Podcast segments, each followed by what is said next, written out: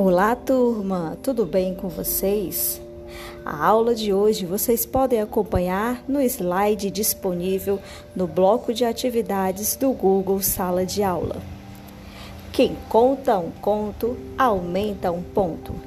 Esse ditado é velho, sábio e não conhecemos a autoria, mas de cunho popular e certeiro. A aula de hoje, pessoal, será sobre conto. Vamos estudar um pouco sobre conto e aprendermos a produzir o nosso próprio conto. Serão muitas emoções. Vamos lá, iniciando pelo slide 2, disponível no bloco de atividades do Google Sala de Aula. História do conto. Não sendo por acaso seu nome, o conto teve início junto com a civilização humana. As pessoas sempre contaram histórias, reais ou fabulosas, oralmente ou através da escrita. O conceito de conto, hoje em dia, foi ampliado em relação a este citado acima. Isto se dá porque escritores passaram a adotar esse tipo de texto como uma forma de escrever e essa tentativa tem sido promissora. Além de utilizar uma linguagem simples, direta, acessível e dinâmica, o conto é a narração de um fato inusitado, mas possível que pode ocorrer na vida das pessoas, embora não seja tão comum. Vamos passando para o slide 3. É bem simples, pessoal. Vamos acompanhar que vocês vão conseguir aprender. Esta praticidade tem atraído leitores de todas as idades e níveis intelectuais, inclusive aqueles que não têm o costume de ler ou que ainda estão começando a adquirir este hábito. Não é um texto denso que exija grande esforço intelectual para ser compreendido e por isso mesmo é tão bem aceito em diversos tipos de meios de comunicação, não somente através de livros. Vamos passando para o slide 4. Como narrativa oral, o conto surge no Brasil trazido pelos portugueses e até hoje é fortemente propagado diversas regiões do país.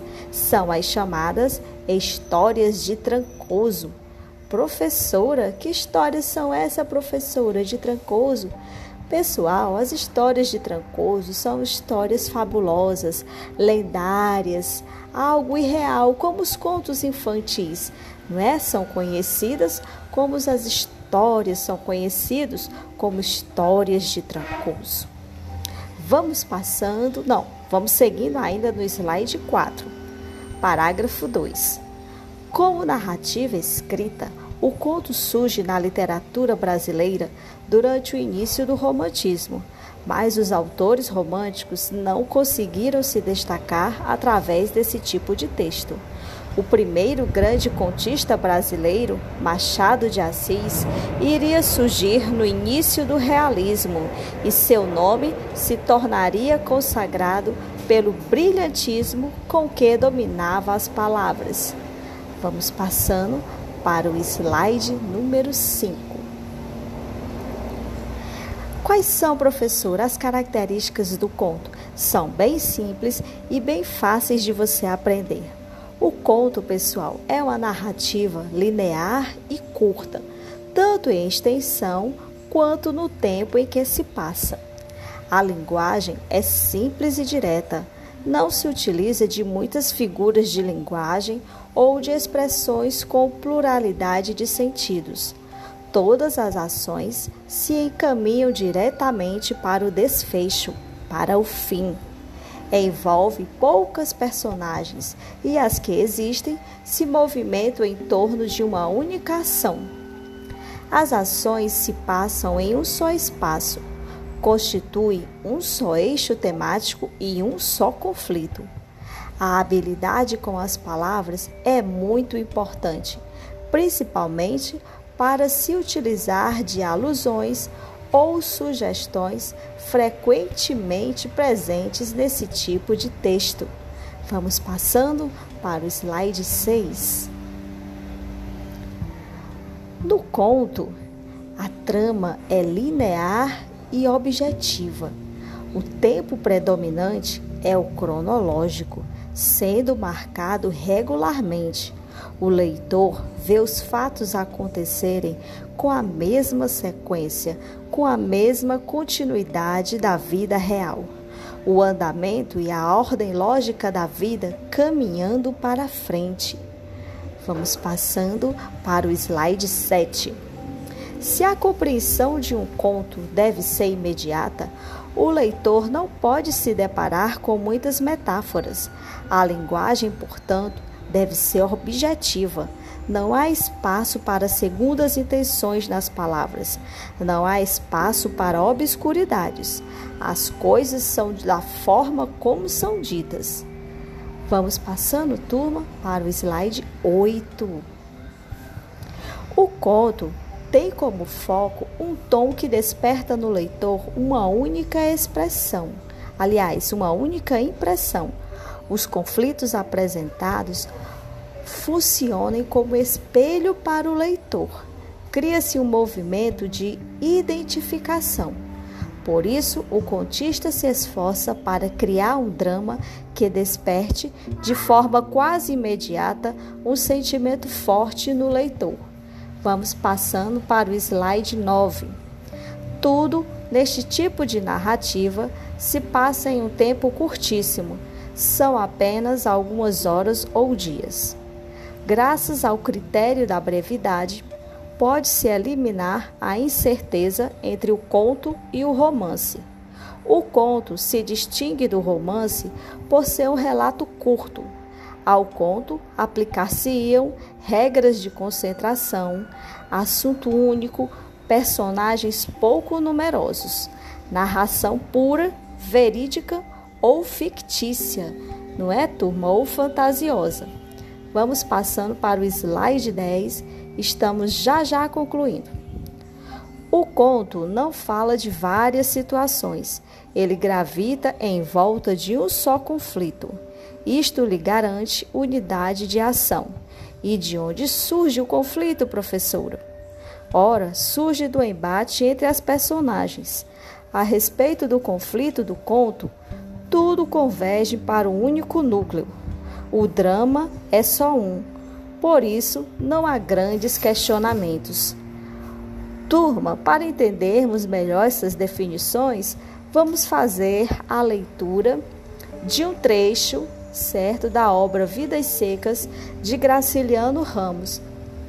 Vamos acompanhando a partir do slide 12. A cachorra baleia estava para morrer. Tinha emagrecido, o pelo caíra-lhe em vários pontos. As costelas avuntavam no fundo róseo, onde manchas escuras supuravam e sangravam cobertas de moscas. As chagas da boca e a inchação dos beiços dificultavam-lhe a comida e a bebida. Por isso, Fabiano imaginara que ela estivesse com o princípio de hidrofobia e amarrara-lhe no pescoço um rosário de sabugos de milho queimados. Mas Baleia, sempre de mal a pior, roçava-se nas estacas do curral e metia-se no mato. Impaciente, enxotava os mosquitos, sacudindo as orelhas murchas, agitando a cauda pelada e curta, grossa, nas bases cheia de moscas, semelhante a uma cauda de cascavel. Então, Fabiano resolveu matá-la. Foi buscar a espingarda de pederneira, lixou-a, limpou-a com saca-trapo e fez tensão de carregá-la bem para a cachorra não sofrer muito. Sinhá Vitória fechou-se na camarinha, rebocando os meninos assustados que adivinhavam desgraça e não se cansavam de repetir a mesma pergunta. Vamos passando, turma, para o slide 13. Vai acompanhando a leitura. Vão bulir com a baleia? Tinham visto o chumbeiro e o polvarinho. Os modos de Fabiano afligiam-nos davam-lhes a suspeita de que Baleia corria perigo. Ela era como uma pessoa da família. Brincavam juntos os três, para bem dizer, não se diferenciavam. rebolavam na areia do rio e no estrume fofo que ia subindo. Ameaçava cobrir o, chi o chiqueiro das cabras. Quiseram mexer na tamarela e abrir a porta, mas sim a Vitória levou-os para a cama de varas, deitou-os e esforçou-se por tapar-lhes os ouvidos. Prendeu a cabeça do mais velho entre as coxas e espalmou as mãos nas orelhas do segundo. Como os pequenos resistissem, aperreou-lhes e aperreou-se e tratou de subjugá-los, resmungando com energia. Ela também tinha o coração pesado, mas resignava-se naturalmente à decisão de Fabiano. Era necessária e justa. Pobre da baleia. Vamos passando para o slide 14. Escutou, ouviu o rumor do chumbo que se derramava no cano da arma, as pancadas surdas da vareta na bucha, suspirou. Coitadinha da baleia. Os meninos começaram a gritar e a espernear. E como se a Vitória tinha relaxado os músculos, deixou escapar o mais tolo, taludo e soltou uma praga. Capeta excomungado! Na luta que travou para segurar, de novo o filho rebelde zangou-se de verdade. Safadinho, atirou o cocorote ao crânio enrolado na coberta vermelha e na saia de ramagens. Vamos passando para o slide 15. Pouco a pouco a cólera diminuiu e sim a Vitória, embalando as crianças, enjoou-se da cadela achacada. Gargarejou muxoços e nomes feios, bicho nojento, babão, inconveniência deixar cachorro doido solto em casa, mas compreendia que estava sendo severa demais. Achava difícil baleia endoidecer e lamentava que o marido não houvesse esperado mais um dia para ver se realmente a execução era indispensável. Nesse momento, Fabiano andava no copiar, batendo castanholas com os dedos. Se a Vitória encolheu o pescoço e tentou encostar os ombros às orelhas. Como era impossível, levantou um pedaço na, da cabeça.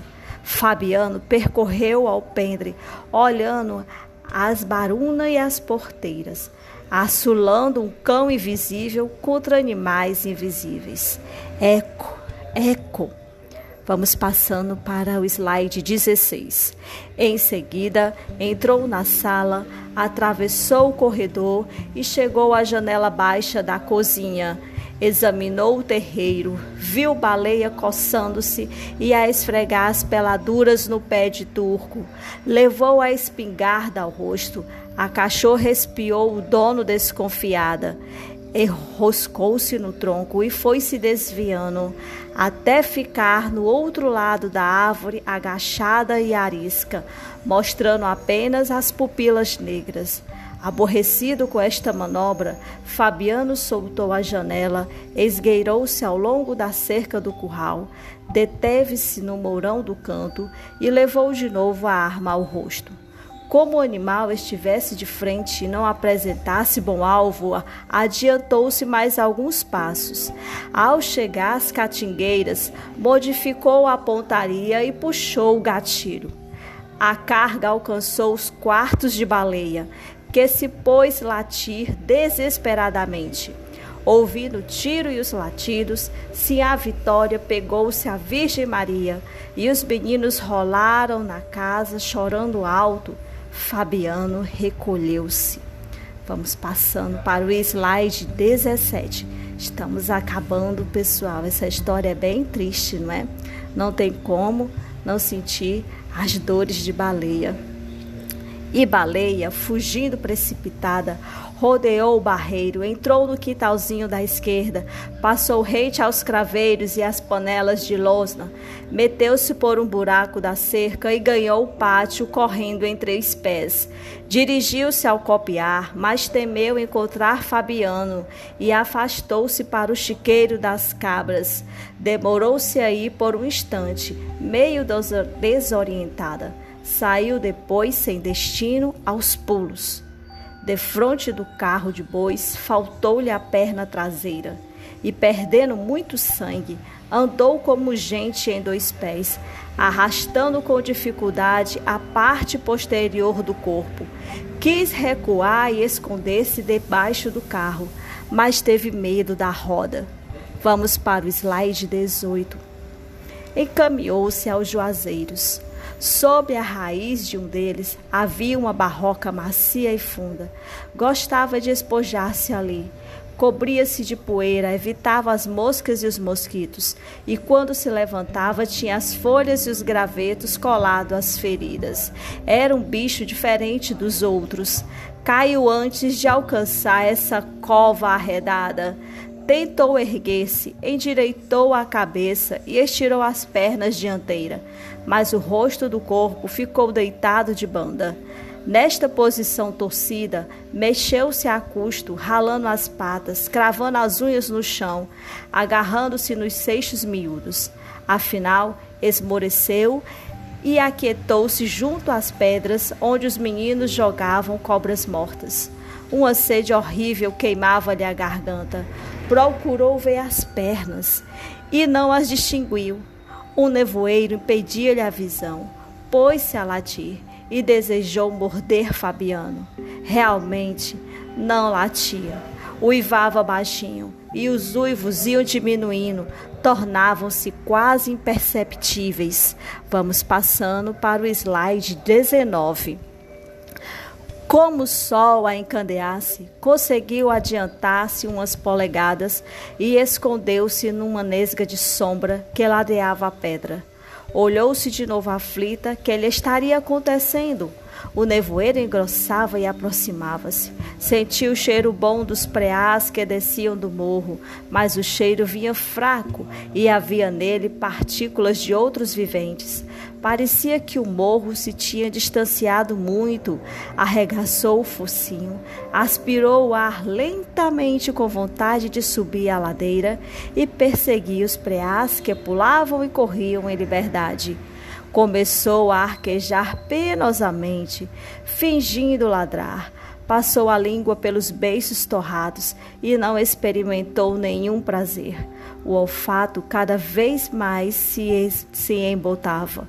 Certamente os preás tinham, tinham fugido.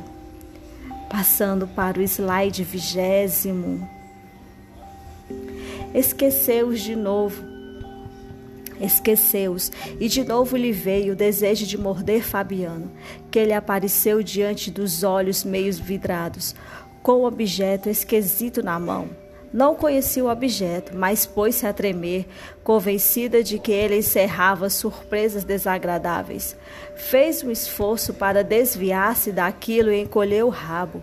Cerrou as pálpebras pesadas e julgou que o rabo estava encolhido não poderia morder Fabiano. Tinha nascido perto dele, numa camarinha, sob a cama de varas, e consumir a existência em submissão, ladrando para juntar o gado quando o vaqueiro batia palmas. O objeto desconhecido continuava a ameaçá-la. Conteve a respiração, cobriu os dentes, espiou o inimigo por baixo das pestanas caídas. Ficou assim Algum tempo depois sossegou Fabiano e a coisa perigosa tinham sumido. Vamos para o slide 21. Abriu os olhos a custo. Agora havia uma grande escuridão. Com certeza o sol desaparecera. Os chocalhos das cabras tilintaram para os lados do rio. O fartum do chiqueiro espalhou-se pela vizinhança. Baleia assustou-se. Que faziam aqueles animais soltos de noite? A obrigação dela era levantar-se, conduzi-los ao bebedouro. Franziu as ventas, procurando distinguir os meninos. Estranhou a ausência deles.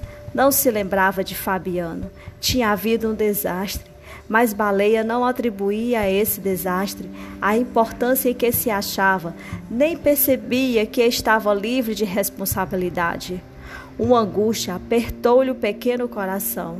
Precisava vigiar cabras. Aquela hora, cheiros de sussuarana deviam andar pelas ribanceiras, rondar as moitas afastadas. Felizmente, os meninos dormiam na esteira, por baixo do caritó, onde Sinha Vitória guardava o cachimbo. Vamos passando para o slide vigésimo segundo. Uma noite de inverno, gelada e nevoenta, cercava a criaturinha. Silêncio completo, nenhum sinal de vida nos arredores. O galo velho não cantava no poleiro, nem Fabiano roncava na cama de varas.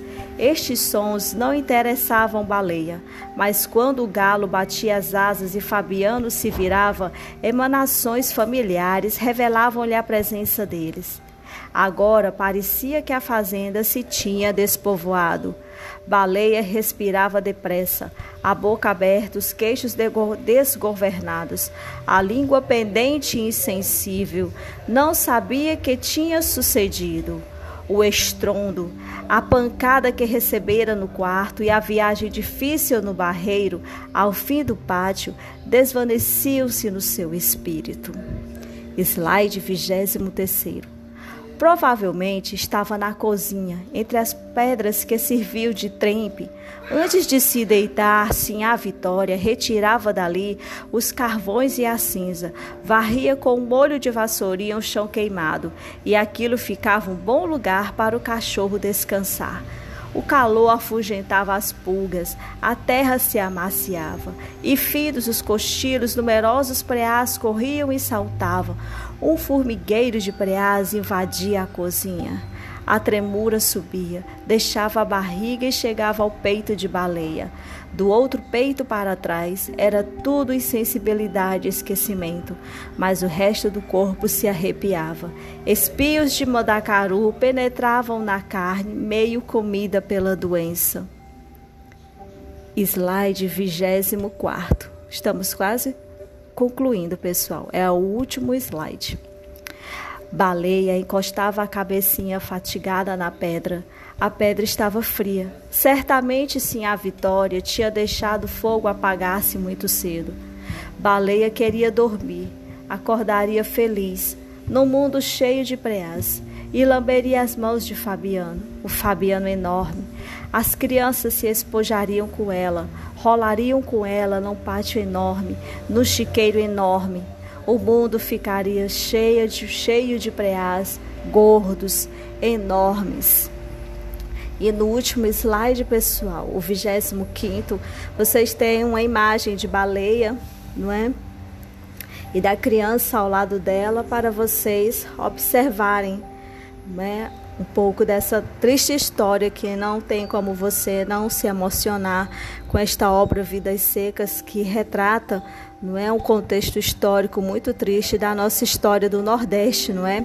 A seca e toda a miséria e os conflitos que assolaram junto, não é, a essa tragédia da seca, da seca nos sertões nordestinos. Bom, pessoal, e a gente finaliza a nossa aula de hoje com essa explicação para vocês sobre o que vem a ser o conto e essa narração não é, de um capítulo do livro Vidas Secas. Próxima aula eu vou orientá-los sobre uma atividade, tá ok? Para nós fazermos, né, darmos início à escrita do conto de vocês. Tenham um ótimo dia, uma ótima tarde, uma ótima noite, qual seja a hora que vocês estejam me escutando e sejam felizes. Até as próximas emoções.